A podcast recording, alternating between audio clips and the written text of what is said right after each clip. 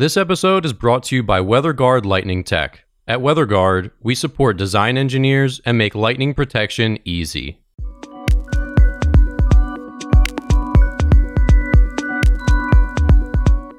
You're listening to the Struck Podcast. I'm Dan Blewett. I'm Alan Hall. And here on Struck, we talk about everything aviation, aerospace engineering, and lightning protection.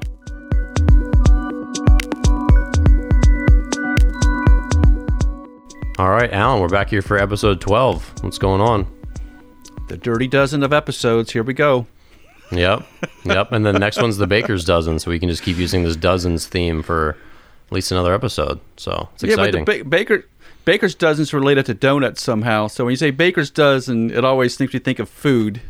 Well, I think all of these like extra things are just stupid because you end up just getting charged for them. Like you think they just, it, it's always reflected in the price. Like I learned this when I was a kid. My dad's from Oklahoma, and we'd be visiting, um, you know, my grandparents, and we'd be driving around, and you'd see these fireworks stands, and it's like, yeah. You drive past one, it says, buy one, get six free. I'm like, oh my God, what a deal. We need to stop. And then the next one's like, buy one, get eight free. And I'm like, this is even better. And it's like, buy one, get ten free. Buy one, get twelve free. And I'm like, Mom, like, and the, and my grandma's like, honey, they just, they just increase the price. So you buy one, but it's like twelve times more expensive than a normal what it would normally be. I'm like, oh, well, that seems deceptive. And I was like, I don't know, ten or something at the time. But that's what I feel like. That's how I feel about the baker's dozen. It's like, you're not really giving me a thirteenth. Like, come on, you're building in. You just you're charging a dollar twenty-five for a bagel instead of a dollar twenty. Like, just admit it. Just admit it. But I have no. I also have no evidence to prove this. So maybe maybe I'm wrong here. I don't know. You know, you don't think the chef's taking a loss on that one, huh? Or the, or the baker's taking a loss on the thirteenth?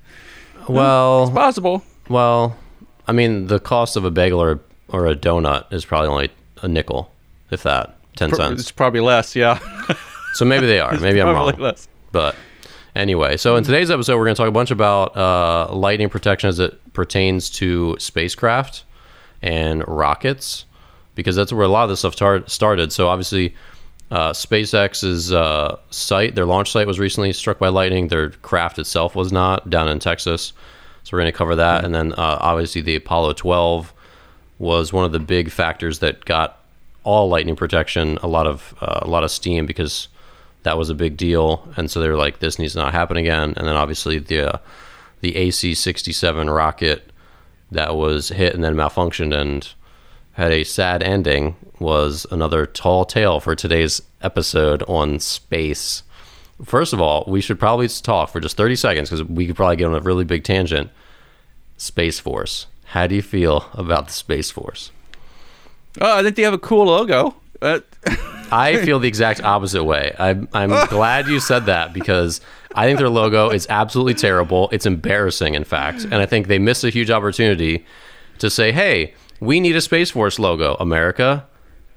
Graphic designers, and there's some incredible artists in this country. What do you got? You got thirty days to send in your submissions for the Space Force logo. I think they really missed the boat doing that, because it looks like whoever made that logo just basically plagiarized the Star Trek logo. And they're like, oh, navy blue with one color gray and some Times New Roman font. That sounds good. I mean, am I wrong? Am I, am I wrong here? Uh... Well, I'm not. I'm, know, not I'm I, not wrong. I'm not wrong. I'm definitely not wrong. I, I, I don't. I don't know if you're. I wouldn't say that you're wrong. All right, but you know how many new logos you're going to come up with that haven't already been done. We've been in the space business since the fifties, early sixties. There's been mm. a lot of logos. Mm. We could make progress yeah. on this one. We could have come up with something yeah. cool. Something cool. Uh, yeah. But, I don't know. I've seen a lot of aer- aerospace logos over in my time. They're all pretty much the same. Which you know, is all, and, all the more reason to get outside the box. I mean, proving my point here, Alan. I, I suppose. I mean, how many times has NASA reverted back to an earlier logo? Doesn't Five, make it. Six does, times? Doesn't make it the right thing to do. Doesn't make it. They the don't right make thing. It. Do, well, you know, if, if NASA, if there's any any space or well, the European Space Organization's got a pretty cool logo. There's some really cool logos out there, but they, they seem to recycle them every couple of years because it makes a really cool T-shirt. So. That's the whole point of the logo, is for a T-shirt and hat. That's the yeah. That's I'm not. The I'm, only not point, I'm not. Right? I'm not. I'm not buying that Space Force logo. But if there was like a cool logo, maybe. And well, then uh, yeah. I, I think this is a lot like the book industry. So if you there's some of these publishers like Human Kinetics is one of them, and Human Kinetics is a leader in oh, like yeah. strength training books and sports, yeah, you know, books. They, yeah. whoever is the graphic designer for that company, they're still like living in the seventies because their books. I mean, the graph, like so much has changed in graphic design. I think a book cover is super important. I think logoing and branding is super important in general for any company to be like, you know, like I was talking about wine the other day. Like I'm not a fan of wine. How many people buy wine because of the, the company's name and the and the label? So many people probably buy yeah. a bottle of wine. You have fifty different bottles of wine that are all eleven dollars. Which one are you going to sure. pick? They're all going to describe it in a similar way with tiny text. So you're not really going to read. So it's coming down to, and I mean, same thing's true with wooden baseball bats. Wooden baseball bats, there's a million, you know, we've talked, had this conversation before. It all comes down to branding. And I so think... the color. Yeah. Yeah. And I think it can get you excited. If there was a cool Space Force logo, I would buy a Space Force t-shirt. I'd wear it out ironically. It'd be, it'd be funny. But you're going to make me buy you a Space Force t-shirt. You know that, right? I mean, I'll, I'll wear it. It'll be anytime I just want to be like, I just want to go out and, you know, sometimes I have to beat women off with a stick. I mean, you understand. So th- that could just like help me, you know, just uh, have a normal night out without just being hounded. Not being harassed, huh? Yeah. You okay. know, it, it's tough. So, it's so tough. I'm doing you a favor. Look at it that exactly, way. Exactly. Exactly. Let me go out in peace. Yeah.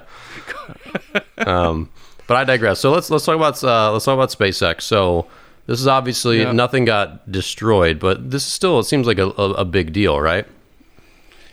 Oh yeah, they took a. They've been taking strikes near the facility, launch facility down in, which is essentially Brownville, Texas. So if you've never been down to Brownville, Texas, it's right on the border of Mexico. It's like the southernmost tip of Texas, so it's right in sort of hurricane territory, also thunderstorm territory.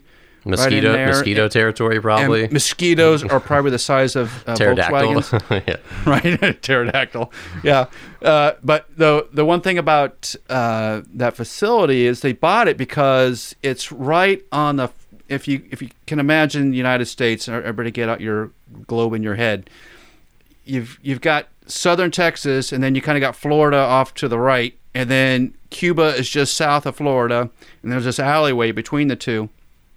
So they bought that facility because they could launch off the southern tip of Texas and shoot between Florida and Cuba without, if their spacecraft were to somehow fall from the sky, you wouldn't land on a, you land in the ocean, mm-hmm. uh, which is what you want to do, right? So, uh, so when they bought this land down in Texas, it's essentially on the beach. It'd be like being buying beachfront front property, except you're buying it in Texas, and there really isn't top quality beachfront property right there in Texas. It's kind of swampish and sandy. Mm-hmm. So you want to build this huge facility on essentially a sandbar, and they have trouble uh, trying to build the facility because they have to bring in a lot of, of essentially dirt to make something when they've got this facility down there. So they're, if you ever watch, if you, when you watch, because they're, they're going to be doing some testing down there relatively soon. So when you watch the video of that, you realize there's not a lot of tall buildings out there. The rocket tends to be the tallest thing out there or close to it because you can't really build anything that tall. Yeah. Yeah. Right. Right. Which, you know, as we've been talking about, leads to these problems. So they've been taking these lightning strikes nearby. Now, you got rocket fuel, you got this rocket, and it, and it was made out of metal, and you got lightning strikes. All that does not play well together because you're... in your worst case scenario, you somehow light off this rocket fuel and all things go haywire. Mm-hmm. Uh, so what so what NASA does and what most launch facilities do is they build these towers around the facilities, really tall towers. So they're the tallest thing around. They build these tall towers and then they hook them together with catenary wires, which are essentially just wires. So they hook them up these with these wires such that you've got this kind of grid, electrical wire grid around the facility to capture lightning strikes and to direct them to ground. Uh, you, you know, it's not the world's most complicated system, but it takes building these really tall four hundred, five hundred foot towers. And in Florida, that's not easy because, again, you're you're talking about sort of a sandbar. It's kind of where Cape Canaveral and uh, NASA launch facilities are.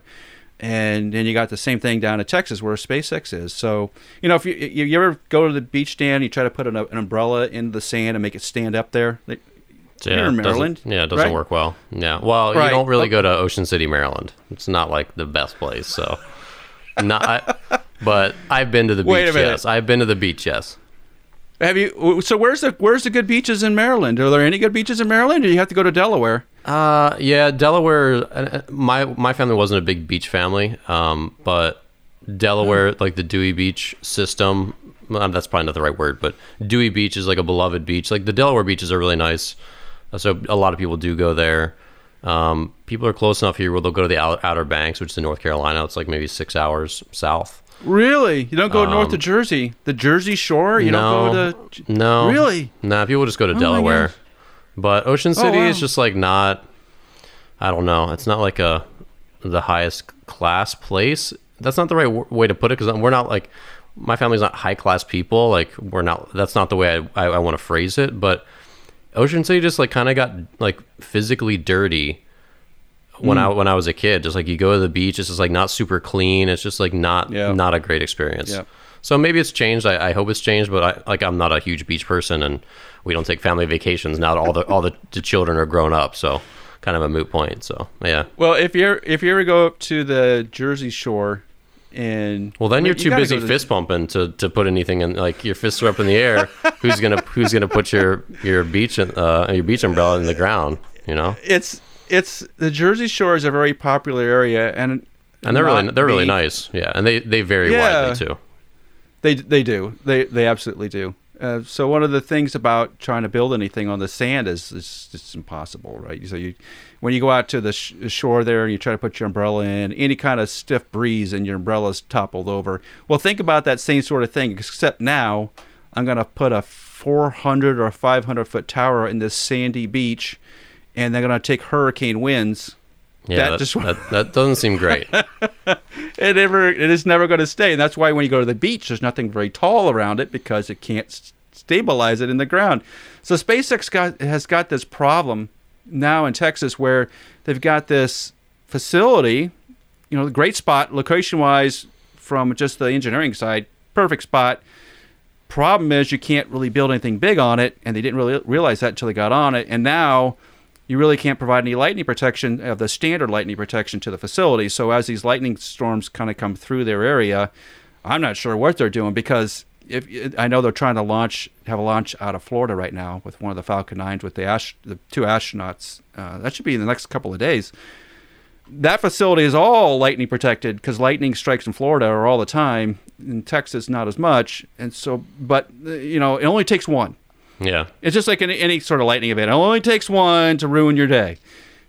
And just because you can't move out of the way at these facilities, you got to really protect the facility. So uh, I'm not sure what SpaceX is going to do down there as they start building. You know, that that rocket, uh, the Starship, when it's at its maximum height, is bigger than the Saturn V.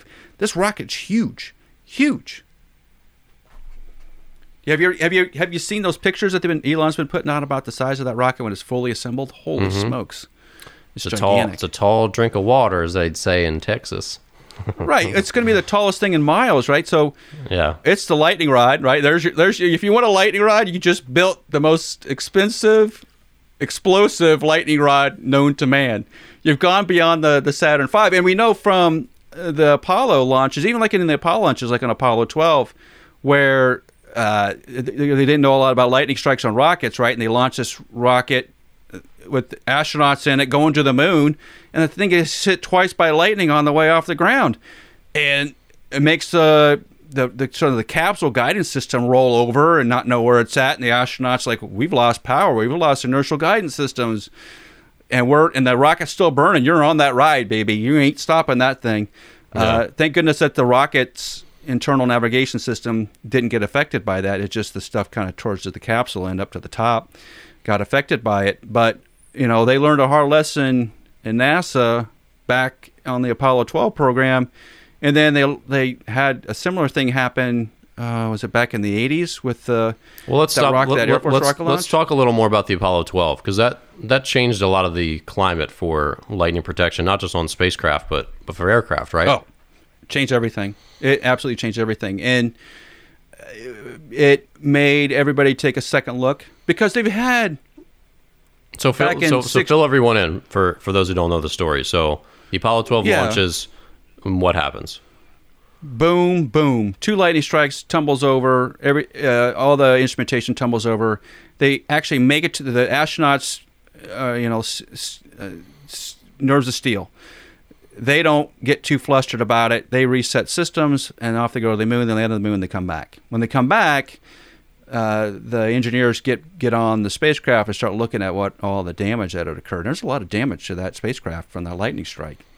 Now, they had known back in nineteen sixty-three, that there was a crash in Maryland of an airplane taking a strike and exploding. The fuel tank caught fire.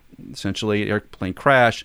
So we knew lightning strikes were dangerous. We knew that through World War Two.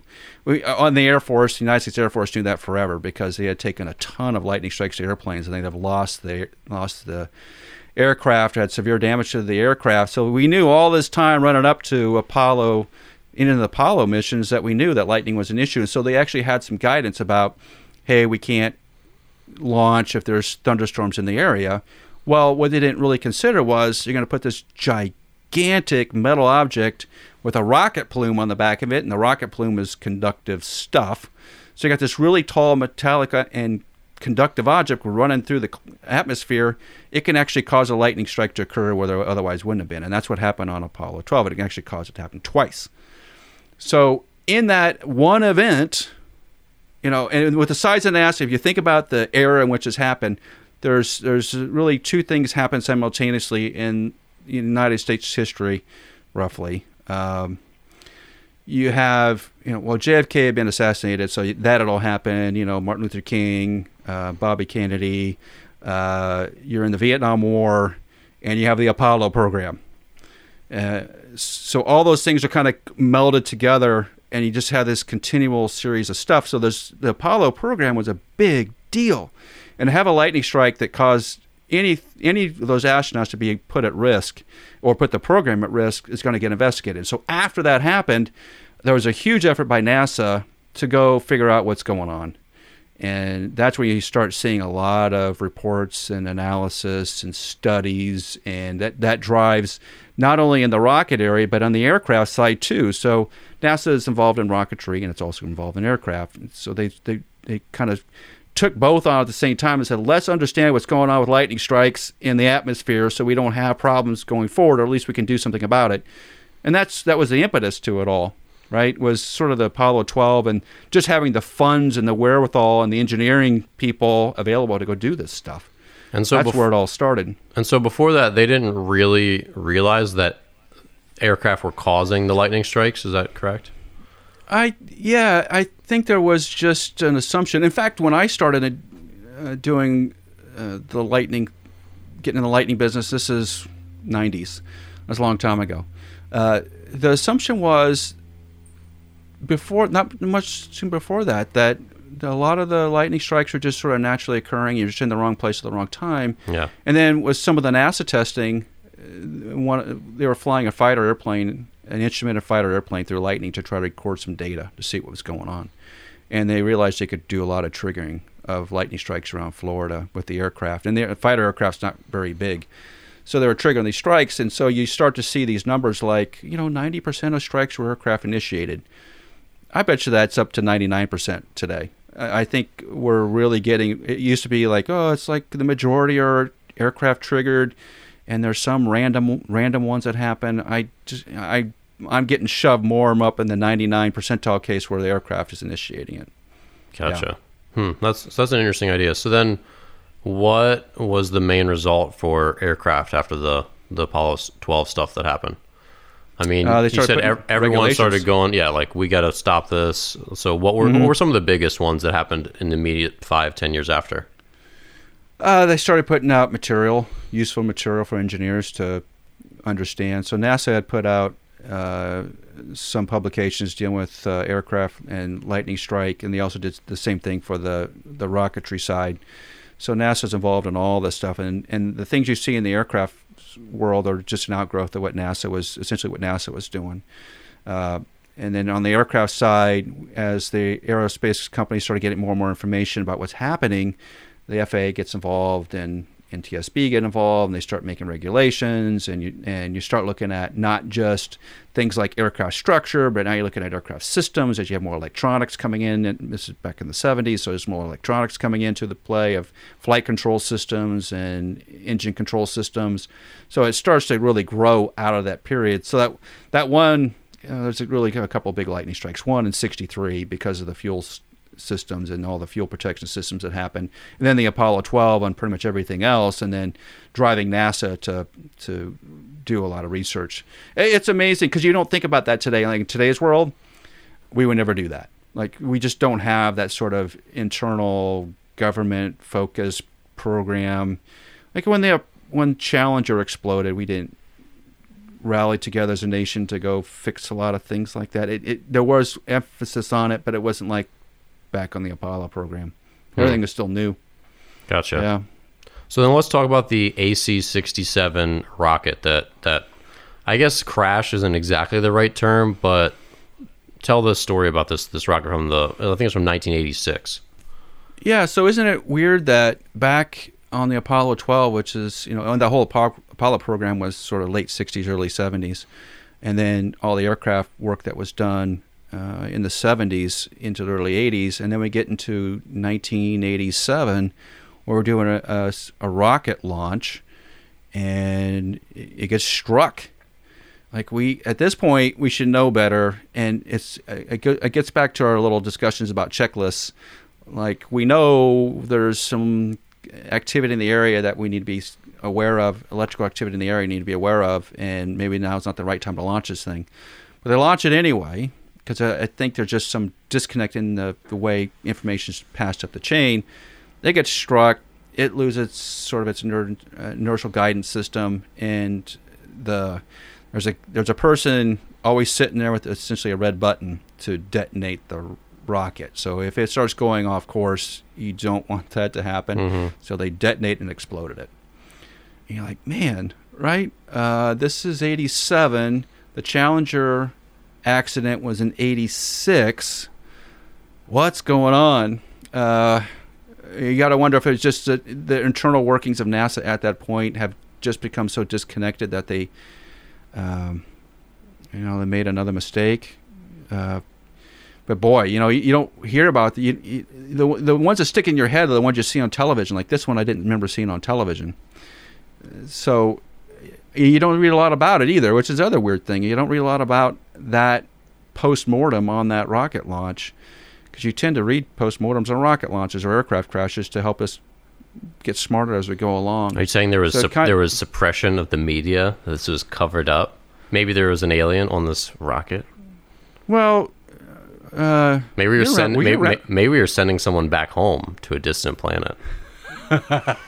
Thing. Yeah, some defense maybe department that, thing. Yeah, you never well, know. You gotta you gotta remember what time this is. So eighty-seven is kind of Ronald Reagan, George Bush era, right? Reagan was eighty to eighty-eight or so. So this is in the Reagan administration. Or if and were you born during that time? Gosh, yeah, Dan, I'm, were you I'm born? eighty-five. Yeah, this was Teenage Mutant Ninja Turtles territory. Yeah. So if you remember back in that time, it was a very turbulent time. There's a lot going on government-wise. This is the whole Soviet Union, United States um, going back and forth, and Reagan's going to cause a nuclear war, and the Russian and the Soviets are after us. Blah blah blah. Uh, so once bad stuff happened, it just kind of and because we didn't have Twitter. If we had Twitter, we would know a lot more about it. You're right. Twitter would have Twitter would have fixed this whole situation. Yeah. You know, you can you can look down on Twitter. Now, I'll look down on TikTok. Now, I'm not backing off on TikTok. But Twitter, one thing about Twitter is when stuff happens, pretty much you know it. So if there's a rocket launch that has gone bad, there's somebody tweeting about it.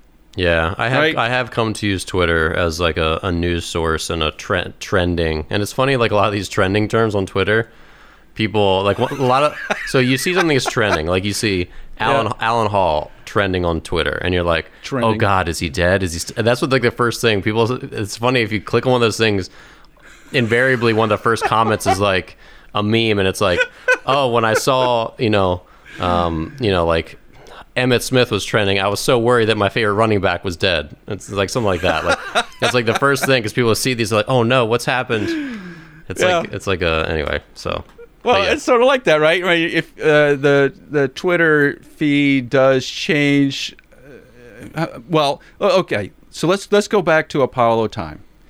The big broadcaster at the time was Walter Cronkite, right? And what Walter Cronkite decided to put in his twenty-minute news uh, stories. That was that was uh, the news. Huh? That was it. That was it. And what you heard on local news was pretty much it. So if they didn't cover it, it didn't exist, unless you read it in a newspaper somewhere. And even then, it got kind of sketchy because they, you know, they pick and choose what they want to throw into those things. So news outside your area, you kind of had national news and local news, and if it's not national news, you're never going to hear about it.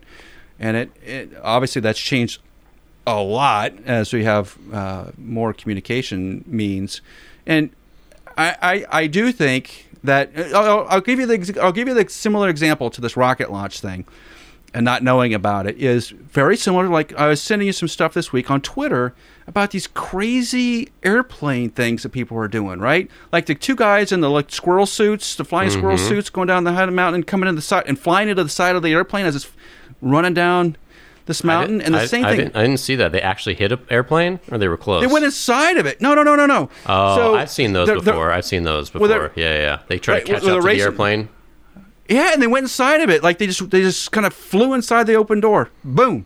Yeah. And it'll, it'll, yeah, like, well, that's unnecessary. That's that's crazy, right? Well, so and many was, things you could say are unnecessary. Like, I mean, that's, like, that's a big a mo- slippery that's an slope airplane. Right there. Well, yeah, they were I mean, trying to get all- into it. They wanted to go somewhere. They had, like, but- they had to get to Taco Bell or something. They were hungry. Taco Bell is always open. There you Remember go. that. Taco Bell never closes. Even in Corona, it doesn't close. So I thought, okay, that's crazy, right? And I and I thought to myself, unless I had Twitter, I would not know that people are doing something as stupid as that. Now, I understand the the the adventure part of that. I get it. Okay. Mm-hmm. But that there's an airplane there with people in it, and all it takes is for something to go minor wrong, and three or four people are dead. For what? For a tweet? For a little video? I'm not sure that makes sense. Like, you know, if you want to go kill yourself, I can't stop you, but if you're going to take out an airplane and some other people, I'm not sure. I'm not think, I just don't think that's cool. And well, the same thing happened with that, you, right? Well, there's it's an increase sort of in thing. there's an increase in deaths uh, because of Instagram as well. So I I, really? read, I listened to this audiobook called uh, No Filter, which is like the story of Instagram, which I like. It was interesting enough, but one of the uh, the chapters towards the end was about how people are like trying to do things for the gram, right? They're trying to get that glamorous photo in that unique place and be that influencer who gets like this, you know, photo in this waterfall that no one else has photographed. And people are like dying because of that. They're like trying to get the selfie and they stumble into like a, they fall down a cliff or stumble down a geyser or like whatever. And there was a couple who are influencers and they're, they're they had this story. They were like hanging out of a tr- moving train. Like he's holding her, he's holding on by one arm. And it was just like this really okay. da- dangerous thing, and it caught the news because they're just like how dangerous it was, I guess. And it yeah. ended up being great for business because they got all these like brand deals out of it because it was like this beautiful photo and blah, blah, blah. But people are like, they got a lot of flack because people are like, are you going to die for a photo? Like, hey, idiot, like that was super dangerous. Like you shouldn't have done that. But that was also why they got so much, you know, the whole like no publicity is bad publicity thing. That's kind of how it was. But yeah, but in today's world, we got Uh, C G I and Photoshop and yeah, I'm actually not here can... right now. This is just a, a C G I avatar of me. I'm I'm asleep in another room. Yeah, yeah. Well, it, don't you think though that the which if we had that, that technology, we'd all be money right now for coronavirus. We could just oh. stay at home in our little avatar beds and just our avatars are out there just doing their thing, doing their thing, building Im- impervious building to everything. Strips. Yeah, whatever. That's what we need. We need yeah. we need force fields and we need avatars. Avatars? Th- then these things wouldn't well, matter.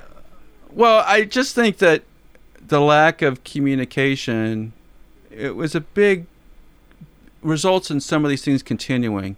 It's not so much that people don't care, it's that they just didn't know. Mm-hmm. And, and I think that's a big driver. So I, I, I get, I, I was listening today to, a, of all things, a podcast complaining about uh, how much information there is today, and thinking, man, do you remember going to a library and looking for stuff? Do you remember having to go ask the librarian to go check out a book from California that took two weeks to come in because you're doing a little research thing. That's, those days are gone, man. Thank yeah. God they're gone, right? But but that just changed the way we think about safety and the way we design things, and it doesn't take long for news to travel, and that's good. That's good. And so when this, when we were looking at this rocket launch thing, I said, "Man, Dan, you ever seen about this rocket launch?" And like, I have never seen it. No. Well, same thing, right? Because that's that's the era in which it occurred. Is there's been a, and as we've been going back through the history, that's one of the things Dan's and I, Dan and I have been doing is going back to like Air Force history on on lightning strikes to Air Force airplanes.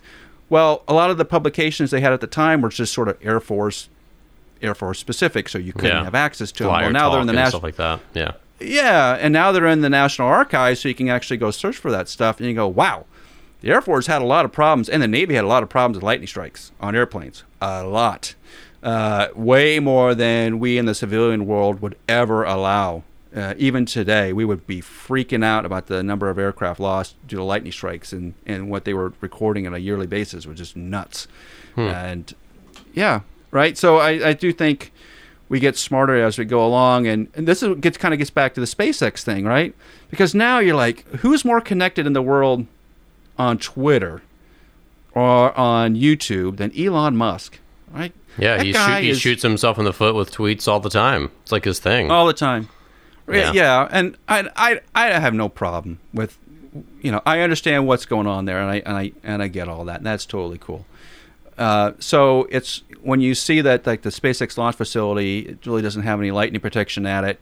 You're like, oh, okay, you know, it's we're now in a world where we could know, we should know better, and we should be doing something about it. Maybe they have, you know. And one of the things you and I were talking about was how do we protect that facility down in Texas?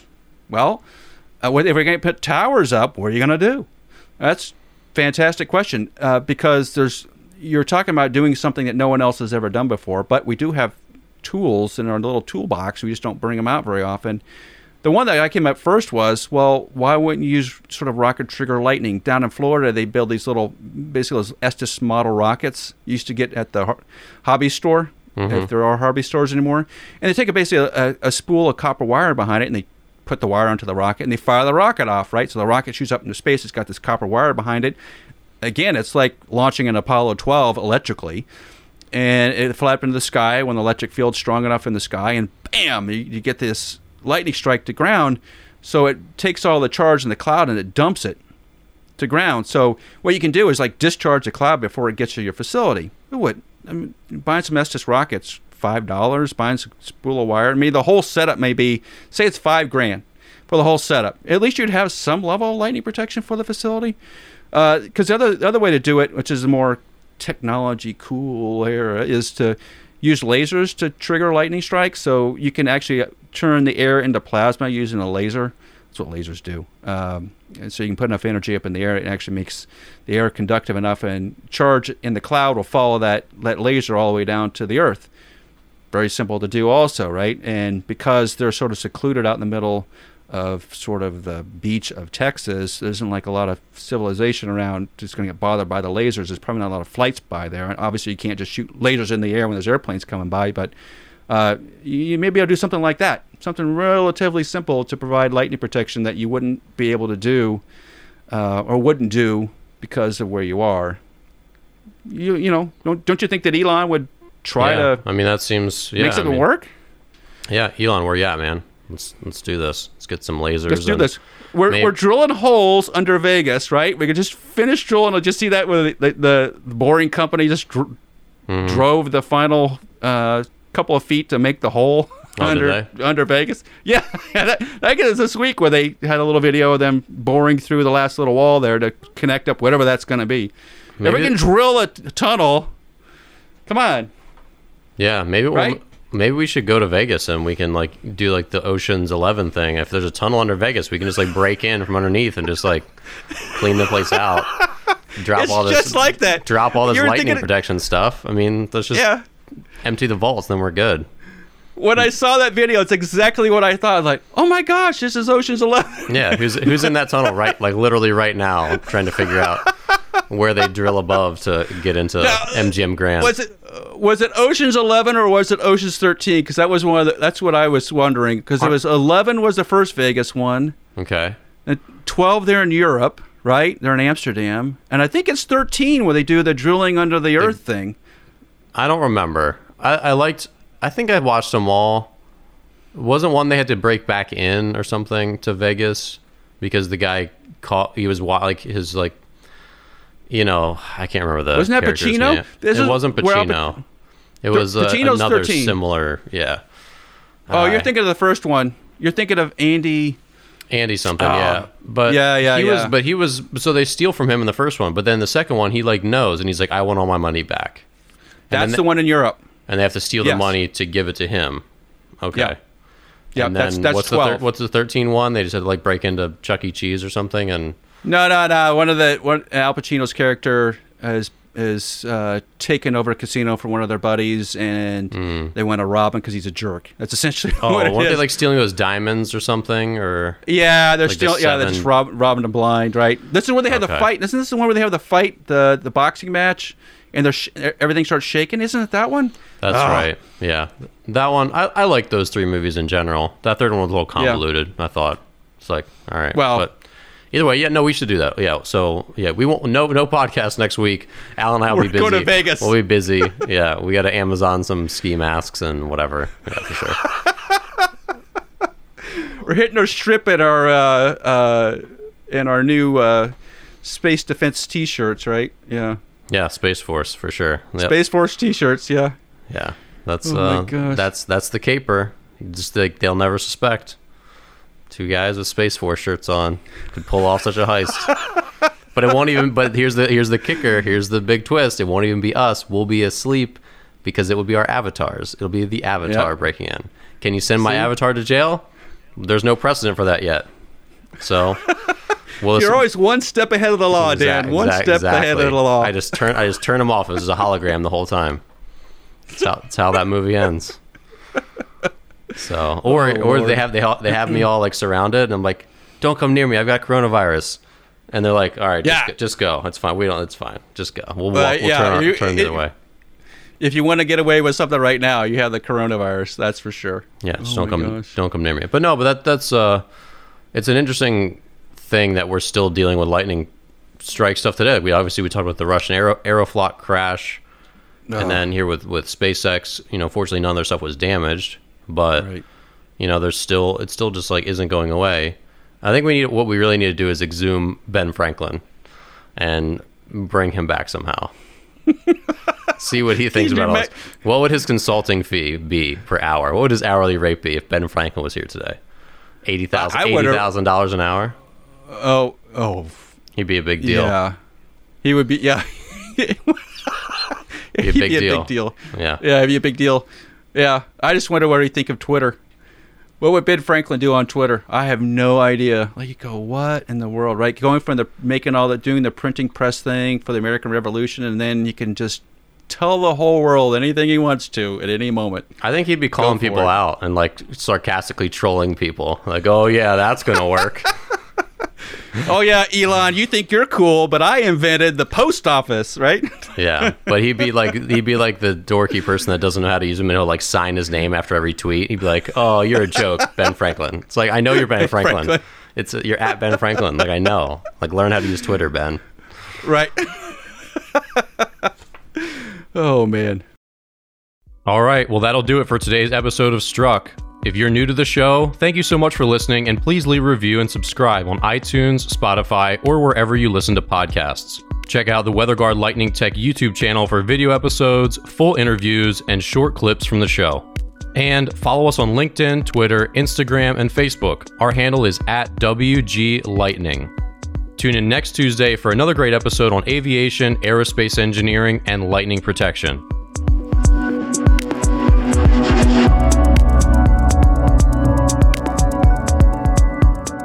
Strike Tape, WeatherGuard Lightning Tech's proprietary lightning protection for radomes, provides unmatched durability for years to come.